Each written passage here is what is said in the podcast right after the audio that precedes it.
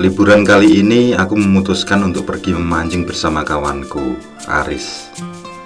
Sebenarnya aku sudah mengajak beberapa teman kerjaku. Namun mereka menolak dengan bermacam alasan. Tapi itu tidak membuat niatku batal. Ditambah lagi Aris yang sangat bersemangat untuk melakukan kegiatan tersebut yang akan kami lakukan di malam hari. Selepas Isya, Aris sampai di rumahku. Kusuruh dia memasukkan motornya dan memboncengku saja. Dengan perlengkapan memancing yang sudah kami siapkan, tanpa menunggu lama, langsung kutancap gas. Malam yang cerah, tapi cukup dingin menemani perjalananku. Aku merasa ada yang berbeda dari Aris. Kawanku yang biasanya pendiam itu terus bicara sepanjang perjalanan. Dia menceritakan tentang masa kecilnya yang gemar memancing. Sesekali diselingi tawa begitu ada pengalaman lucu yang dia rasakan bersama kawan kecilnya. Begitu sampai, kami menitipkan motor di warung yang tidak jauh dari sungai. Warung kopi yang juga merupakan rumah seorang warga. Alek, Kopi hitam kaleng ya, dibungkus mawon. Ucapku memesan kopi sebagai bekal agar tidak kedinginan. Sekalian, aku membeli dua bungkus rokok. Kembali kulihat keanehan pada Aris. Kawanku itu tiba-tiba merangkul dan menggenggam leherku dengan kuat. Nanti, kalau aku kecebur, tarik dengan kuat seperti ini.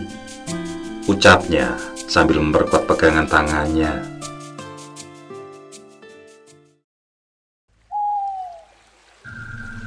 Setibanya di sungai, ternyata sudah ada orang yang saat itu lagi memancing.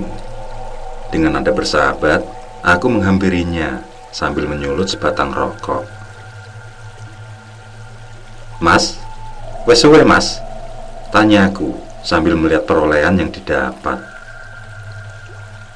Namun lelaki muda itu hanya tersenyum sinis Terlihat keseriusan di wajahnya sambil memperhatikan kail. Tampak wajahnya pucat seperti kedinginan namun tidak tampak tubuhnya menggigil. Aku tidak lagi menyapa lelaki yang begitu aneh itu. Sembari mengisap rokok Aku dan Aris melihat-lihat lokasi mencari tempat yang enak Akhirnya terlihat tempat yang tampak nyaman dan agak gelap. Aku lantas permisi pada orang tadi dan melangkah menuju ke sana. Tapi begitu aku menoleh, orang tersebut sudah tidak ada lagi berada di situ. Loh, ke mana dia, Riz? Ah, paling-paling pindah tempat yang ramai ikannya. Pungas Aris dengan santai sambil menepis rasa horor yang mulai membuat bulu kuduku merinding. Ternyata tempat yang kutuju sangat istimewa. Angin bertiup sedikit kencang, membawa hawa dingin. Tapi itu tidak terasa karena terdapat pohon yang cukup besar sebagai penahan angin. Wah, mantep iki. Bakal betah kalau tempatnya seperti ini. Girangku dalam hati. Tanpa menunggu lama, langsung kurakit pancing dan kupasang umpan Kulempar sejauh mungkin berharap ikan segera melap umpanku. Aku sendirian di tempat itu. Hanya seplastik kopi dan rokok yang menemaniku di kesunyian pinggiran sungai berantas. Karena Aris berada sedikit jauh dariku. Dia berada di bawah, yang menurutnya lebih menarik. Benar saja, di sana ternyata arusnya sangat tenang Kulihat Aris beberapa kali mendapatkan buruannya. Sementara aku tetap setia di tempatku, meskipun ikannya tidak seramai di tempat Aris. Hingga aku dikagetkan dengan teriakannya yang kegirangan. Kailnya terlihat melengkung hebat, tanda mendapat ikan yang besar. Aku segera membantunya menarik kail. Tidak berselang lama, buruan pun mulai menepi. Namun apa itu Riz?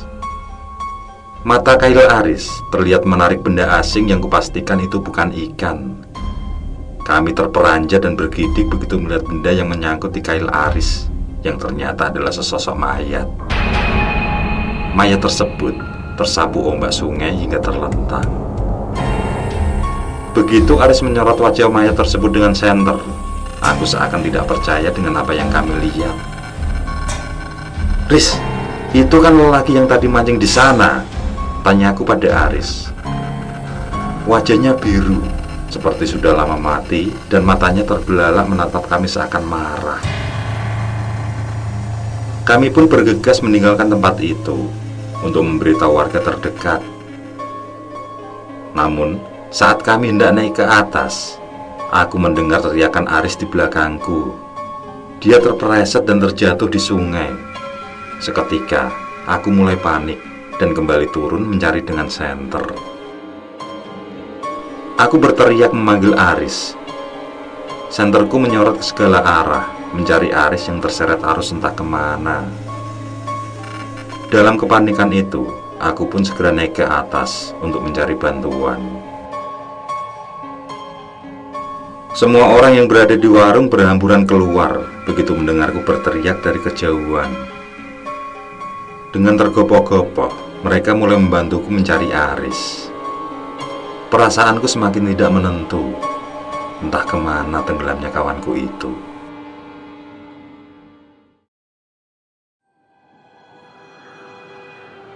Keesokan harinya, polisi, tim SAR, dan warga mulai melakukan penyisiran dimulai dari tempat kami memancing. Aku juga menceritakan tentang sosok mayat yang kami temukan dan yang membuatku heran, mayat tersebut sudah tidak ada lagi di sana. Pikiranku kacau dan hanya berharap Aris segera ditemukan.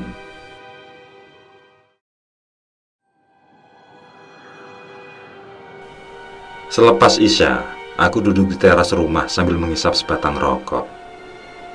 Teringat Aris, temanku yang sudah tujuh hari ini dinyatakan hilang oleh tim Basarnas dan polisi. Perasaan bersalah dan kenangan tentang keanehan Aris selama di perjalanan berkecamuk dalam pikiranku. Seakan tidak percaya bahwa kawan karibku telah pergi dengan naas. Tidak berapa lama, kulihat di ujung jalan kampung seorang pria berjalan sambil membawa alat pancing. Pelan, namun pasti, pria tersebut melewati rumahku. Saat tepat di depan rumah, Pria itu menoleh kepada aku. Aris, teriakku dalam hati. Sejenak dia tersenyum dan kembali berjalan di kegelapan malam, diikuti perempuan dengan baju khas kerajaan zaman dahulu. Entah siapa itu. Yang ku tahu, perawakan wanita tersebut berambut panjang hingga hampir menyentuh tanah. Menggunakan kemenjari dan membawa payung khas zaman kerajaan. Aku bangkit lalu mengejarnya hingga di depan halaman rumah. Astagfirullah. Ucapku sambil menata nafas yang tidak karuan. Aris, sahabatku, mungkin dia pamit kepadaku.